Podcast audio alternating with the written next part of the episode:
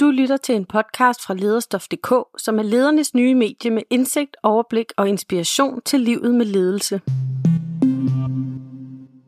Velkommen til Lederhjerne, vores podcast her om menneskehjernen og ledelse, og om hvordan vi bruger viden om hjernen, dens funktion øh, og design og behov i ledelse, og som en vej til at skabe mental bæredygtighed og gode, sunde liv og arbejdsliv for os alle sammen. Øh, mit navn er Vibeke Lunding Gregersen, og sammen med mig her i studiet er, som altid, Louise Dinesen. Jeg er med her, Vibeke. Velkommen til alle sammen.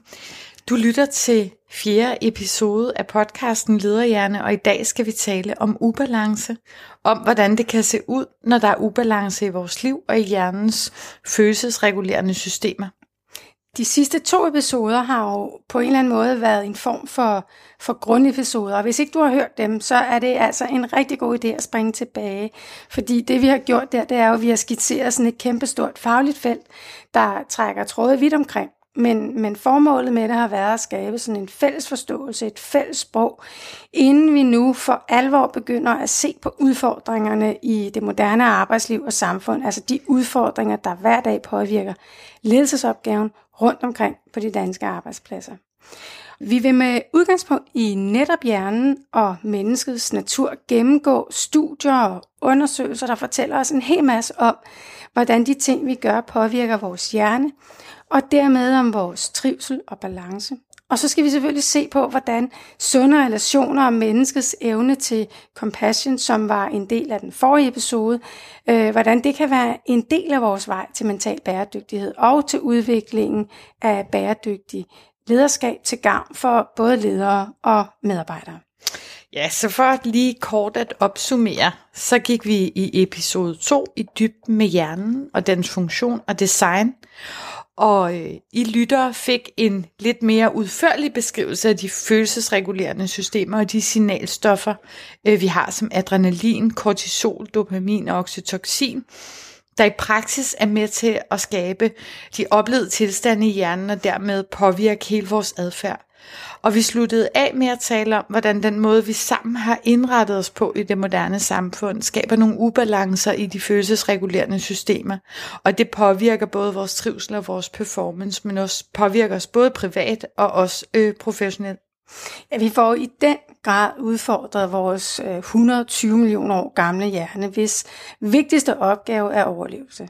Vi har det her øh, røde trusselsystem, der i den grad bliver aktiveret af forandringer, af effektiviseringskrav, af kontrol og målstyring.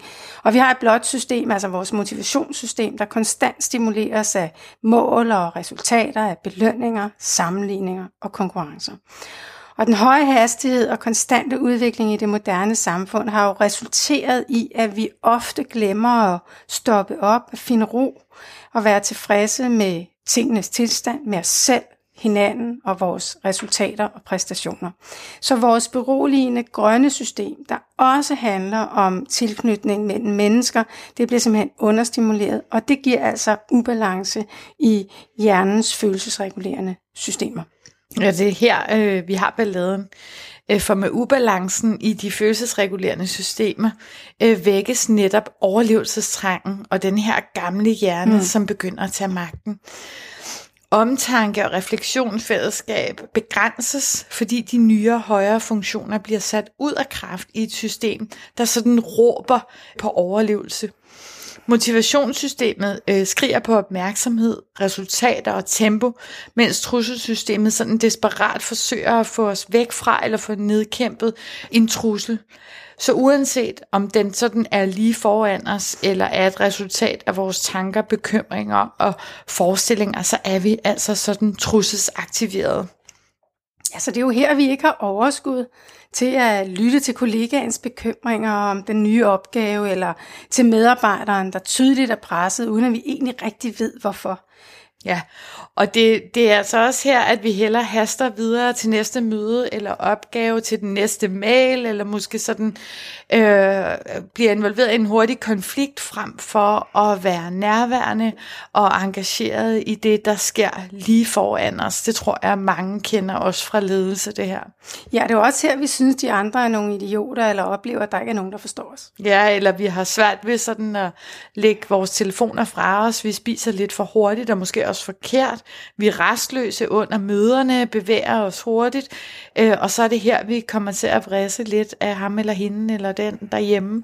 Øh, dytter af dem foran os i trafikken og skælder ud på børnene. Og man kan sige, at det ser selvfølgelig lidt pænere ud på overfladen. Men altså denne her ubalanceadfærd, som man kan opleve, det er jo langt hen ad vejen drevet af vores gamle, primitive, driftstyrede hjerne. Og derfor altså ikke meget anderledes end det, vi øh, nogle gange ville kunne observere hos sådan en, en helt gennemsnitlig øh, chimpanseflok. Det er magtkamp, territoriekamp, det er flugt, og det er overlevelse, der er på spil her. Og det er i virkeligheden naturligt nok, fordi øh, ubalancerede følelsesregulerende systemer her kobler populært sagt den store øh, rationelle hjernebak fra. Den, der gør os til mennesker. Vi kommer til at fungere og reagere med de sådan, ældste og mest primitive hjernestrukturer. Dem vi deler med andre dyr. Og det er der ikke meget compassion i, selvom vi faktisk øh, ser det blandt andet ude på nogle af de arbejdspladser, vi møder, der har det rigtig dårligt. Ubalance kan komme til udtryk øh, på rigtig mange måder afhængig af, hvem vi er og den situation, vi befinder os i.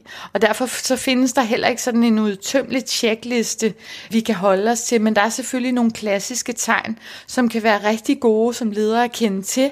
Øh, så hvis vi lige tager et par stykker af dem her, vi kan, og måske i vores lyttere kan genkende nogle af dem, det kan også godt være, at I ikke kan genkende det hos jer selv, men uh, så er det helt sikkert, at nogle af tegnene, I måske kan genkende hos andre, fordi det er sjovt nok altid meget, meget nemmere at se den slags hos andre uh, end en selv. Det er helt menneskeligt her. Ikke? Så måske vi i virkeligheden bare skal kaste os ud i det, og så lave sådan en lille lille hitliste over almindelige ubalance-symptomer, altså dem vi typisk ser hos andre, selvfølgelig. Jamen, jeg vil godt lægge ud, så ja. hurtig gang, hurtig tale, hurtige bevægelser, en virvelvind, der sådan kommer ind i rummet, øh, leverer sit budskab og hurtigt derude igen. Ja, fordi jeg afbryder dig faktisk lige, Louise, fordi det er også et af ubalancesymptomerne, afbrydelser. Nå ja. vi bliver simpelthen så optaget af vores eget budskab, at vi ingen tid eller tålmodighed har til at høre andre tale færdigt. Og det kunne også være, at vi er ude af stand til at sidde stille og lytte. Restløse, urolige, vippende ben, dimsende med kuglepinde og papir, eller sådan øh, konstant noget ned på vores smartphones, eller det næste sådan smertestillende dopaminsus, vi jagter. Vi er konstant på vej videre. Vi så det også faktisk under corona på de her videomøder, hvor at der var konstant aktivitet, mennesker, der ikke kunne sidde roligt. Ja, og så er der jo de her mails uden indledning og afslutning. Jeg ved ikke, om du kender dem, men, men det er, når du modtager, der kommer den her ind i indbakken, og der er ingen indledning, der er ingen hej, ingen kære, ingen som helst form for adressering af dig. Der er blot fire hurtige linjer med en konkret opgave, et input eller et problem, og hvis du er rigtig heldig, så får du sådan en fin autosignatur som afslutning. Ikke? ja, og det er ikke kun det, vi gør. Det er også øh, det, man siger både til sig selv og til andre. Med andre ord bliver sproget sådan præget af kritik mod andre. Øh, nu må du skulle lige, eller bruger ord som elendigt, amatøragtigt og håbløst. Det er ikke kønt øh, det her, Vibeke. Er man enig? Og det er også her, hvor man kan sige både sådan, vores indre narcissist og aggressionen træder frem. Det er der, hvor man kan tage sig selv i at tænke, eller måske oven i købet sige, er der ingen andre, der fatter noget som helst her? Skal jeg virkelig løse det hele selv? Det kan mm. da ikke være rigtigt. Ja.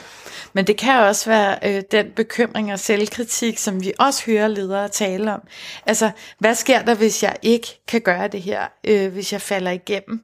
Øh, jeg burde have mere styr på det her, øh, end jeg har. Ja, og det kan være opgivenhed, usikkerhed. Jeg kan lige så godt lade være. Det nytter jo alligevel ikke noget. Og alt det her kan selvfølgelig se ud på mange måder, afhængig af hvem vi er, vores erfaringer og hvad vi er formet af. Men ubalance vil uundgåeligt påvirke vores professionalisme, fordi at når vi er i ubalance, så træffer vi dårlige og kortsigtede beslutninger. Beslutninger bliver enten drevet af det røde system, altså trusselsystemets frygt, frem for fornuft, eller af det blå systems behov for magt og dominans, frem for egentlig langsigtet effekt. Mm. Så vi risikerer her i ubalancen at overfuse øh, medarbejdere, det kan også være lederkollegaer, lunden er kort, og behovet for magt bliver større. Territoriekampen udspilles fuldstændig øh, ligesom vi kender det fra chimpanseflokken. Og risikoen her er jo i virkeligheden, at man har rasende travlt, men ganske enkelt ikke rigtig fornået noget som helst på grund af ubalancen. Og det er jo altså øh, blandt andet, fordi vi mangler det her fokus, og vi bliver ukoncentreret, vi er travle, øh, måske knap så effektive, fordi vi ikke kan fokusere og koncentrere os. Vi hopper sådan fra tue til tue, eller opgave til opgave. Vi flipper imellem skærme og, og holder langt flere møder om det samme, end der måske er nødvendigt. Så langt hen ad vejen, så handler det om, øh, som vi har talt om tidligere, at vi drives af dopamin og adrenalin, det er rigtigt. Jeg kan ikke lade være med at nævne en amerikansk undersøgelse af 350.000 personer, der viser, at rigtig mange af os lider af det, der bliver kaldt action addiction. Og det betyder i praksis, at vi bruger 41% af vores tid på lavprioritetsopgaver. Så ikke det vigtigste og mest nødvendige, men alt muligt andet. Overspringshandlinger og forstyrrelser. Øhm, grunden til det er i virkeligheden, at, at hver gang vi handler, hver gang vi gør noget, hvad enten det er at tjekke mails, lave et telefonopkald, udstede en ordre eller tjekke nyheder og sociale medier, jamen så belønner hjernen os med et lille skud dopamin. Og når vi har travlt, uanset om vi har travlt med det rigtige, så er der virkelig gang i dopaminproduktionen. Og det kan føles godt på den korte bane, men effektivt, det er det altså ikke. Nej, og det er jo interessant, øh, når først man bliver opmærksom på det, og på det her. Og jeg må bare indrømme, at jeg nok øh, ikke kan sige mig helt fri fra, og jeg undrer mig igen over, at selvom øh, vi læser og ved så mange ting, og vi ved meget om det her, så ender vi, og det har jeg også gjort alligevel med gang på gang, med at øh, ende i den her ubalance. Og det er stærke kræfter, at vi er op imod. Jeg kan kun tilslutte mig her, og vi skal lige tilbage til ubalancens, fordi øh, det påvirker os jo også privat. Vi er jo kun et menneske, og det er nu engang den samme hjerne, der forlader kontoret om eftermiddagen og træder ind af hoveddøren derhjemme. På den måde er vi jo ikke sådan øh, vidt forskellige øh, udgaver af os selv. Det er også derfor, det er så meningsløst at tale om, hvorvidt stress, pres eller ubalance er opstået det ene eller det andet sted. Ja, altså hele forestillingen om, hører, hører belastningen til arbejdet eller til privatlivet. Og noget af det, der kan ske derhjemme, det er jo, at man bliver irritabel, øh, eller, og lunden bliver sådan tilsvarende kort. Og hverdagens og hjemmets problemer sådan opfattes øh, som både få og små. Almindelige krav og ønsker for familien kan virke sådan unødvendige og ligegyldige, og man reagerer måske lige frem med sådan vrede og aggression. Ikke? Mm. Det kender vi. Og så er der det her med, at vi kan være fraværende, vi kan være ude af stand til at finde ro øh, med familien. Det professionelle liv bliver ligesom ved med at fylde mentalt. Enten som trusler, der venter, eller erobringer, der skal gøres. De næste møder, den næste præsentation eller svaret på en mail ligger hele tiden i baghovedet. Og det er så også her, hvor vi hele tiden lige tjekker telefonen eller mailen for at se, om der er noget, vi kan klare, noget, vi kan fikse eller ordne. Altså vi er tilbage til det her action addiction. Så selvom mange af os godt ved, at vi i virkeligheden jo får gjort det halvt, øh, og det har ikke nødvendigvis sparet os noget som helst tid i morgen, fordi at vi prøver at være to steder mm. og gøre to ting på samme tid. Og vi bliver så lige nødt til, at vi kan slå fast her, at det er ret stærke kræfter, vi er op imod, når vi taler om hjernen. Vores hjerne er ekstremt effektiv i mange sammenhænge, og dopamin er en meget stærk motivator, også når det ikke er godt for os. Vi kan sådan stimulere dopaminproduktionen for øh, underholdning, og det kan vi øh, gøre online, og øh, det er også det, de sociale medier faktisk lever af. Vi kan også gøre det for at få folk til at arbejde sig ihjel, kunne vi faktisk sige. Det er det, månedens medarbejdere og KPI'er bidrager til hele den her dopaminproduktion. Og hvis vi konstant giver noget at løbe efter, nogle målstreger at krydse, mere vækst, en bonus at se frem til, så skal øh, dopaminen nok sørge for resten. Lige indtil den slet ikke øh, sørge for mere faktisk. Menneskets mest grundlæggende overlevelsesinstinkt kan faktisk have store konsekvenser for vores liv og også vores helbred, så det er lidt paradoxalt. Ja, og, og, og som du er inde på her, så, så lidt sat på spidsen, så kan dopamin faktisk ende med at slå ihjel. Og det er jo selvfølgelig noget af en påstand, vi kommer med her. Så derfor så bliver vi jo nødt til at nævne et over 50 år gammelt studie, der virkelig viser, hvor kraftfuldt et stof dopamin er, og hvor effektiv hjernen kan være, når den bliver belønnet. Altså vel at mærke indtil den slet ikke er det mere. Det her det er et forsøg, der fandt sted på McGill's øh, Universitetet i Canada, og det blev udført af psykologerne James Alls og Peter Milner, og resultaterne er på mange måder skræmmende, selvom det blev udført på rotter selvfølgelig.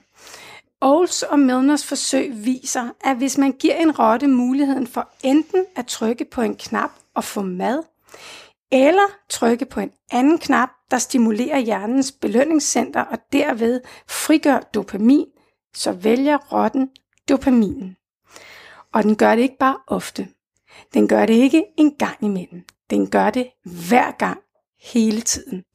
Det Olson Milner fandt ud af var, at rotterne trykkede så meget på dopaminknappen, at de til sidst udmattede sig selv fuldstændigt. Og end ikke når de over tid var døden nær af træthed, mangel på føde og vand, så skiftede de strategi. De blev ved med at trykke på dopaminen, indtil de døde af det. Hmm. Med andre ord, så valgte de øh, belønningen, de valgte vellysten og dopaminsuset frem for livet.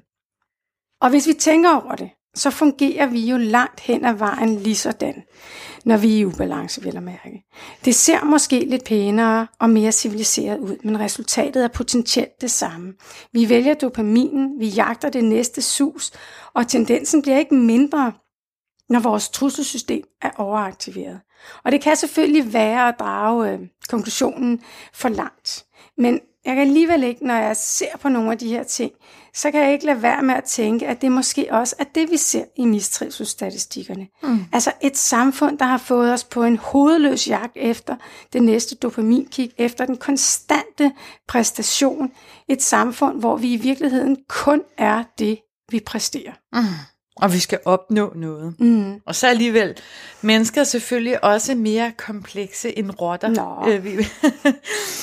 Øh, men efterfølgende, det, det er faktisk sådan, vi har jo kigget på det, efterfølgende neurovidenskabelige studier omkring trivsel og lykke har kigget på det her forsøg og på deres olds- og Milnes resultater, som du taler og har vist, at øh, nok kan dopamin få os til at jagte et sus, men det har meget lidt at gøre med vores øh, generelle velbefindende og trivsel, eller for den sags skyld, øh, vores lykke. Tværtimod, lykke og trivsel er sådan multifacette øh, tilstanden og langt mere komplekse end det rene belønningssus. Og det hænger så godt sammen med modellen af de følelsesregulerende systemer, som vi har talt om. De positive mm. følelser relateret i det blå system skal netop være balanceret med roen og tilfredsheden i det grønne. Det kan ikke stå alene. Nej. Den her balance i det grønne øh, system skal være til stede, for at det har indflydelse på vores trivsel og hele vores velbefindende. Jamen ja, og det er jo... Øh og det er jo faktisk interessant her, fordi det er jo i det grønne system, at det jo øh, hormonet oxytocin, der kommer ind i billedet. Og rent kemisk, så er oxytocin faktisk det hormon, der er forbundet med lykkefølelsen. Ikke dopamin, selvom det engang imellem kan føles på den måde. Og det bringer os jo netop hen til balance. Og det er bare ikke øh, så nemt, øh, som det er mm. for os at stå og sige her, øh, at praktisere Nej. det i virksomheden. Nej, for Eller vi, i virkeligheden. Nej, vi kommer, vi kommer nok ikke udenom her, at øh, det lige nu er et vilkår i det moderne arbejdsliv, eller liv i det hele taget, i den moderne organisation, at den gamle hjerne udfordres. Vi møder det ugenligt, øh, dagligt, og vi kommer heller ikke udenom, at organisationsændringer, korte deadlines, eller menneskers stræben efter sådan indflydelse, øh, værdi og prestige er i spil. Men vi kan måske øh, møde det og være i det på nye måder, tage det op, både sammen og også hver for sig. Det er noget af det, vi jo arbejder for. Mm.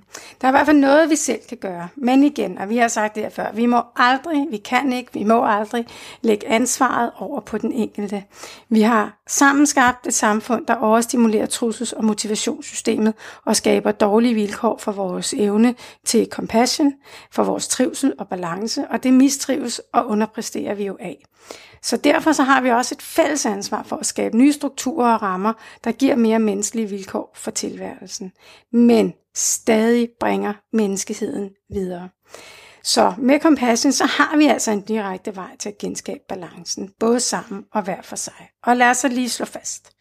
Målet for det moderne menneske er altså ikke at fjerne hverken effektiviseringer eller fornyelser. At vi absolut skal tjene færre penge, eller for den sags skyld, at vi bare skal have det rart. Målet for det moderne menneske må være at have en mere bæredygtig tilgang til både præstation og resultatskabelse, til udvikling og læring, og til vores fælles liv og samfund. Og det bliver altså nødt til at være en tilgang, der er baseret på den stærkeste ressource, vi har, og det er og bliver altså menneskehjernen, og dermed jo også menneskets evne til compassion. Mm. Så vores budskab er ret enkelt.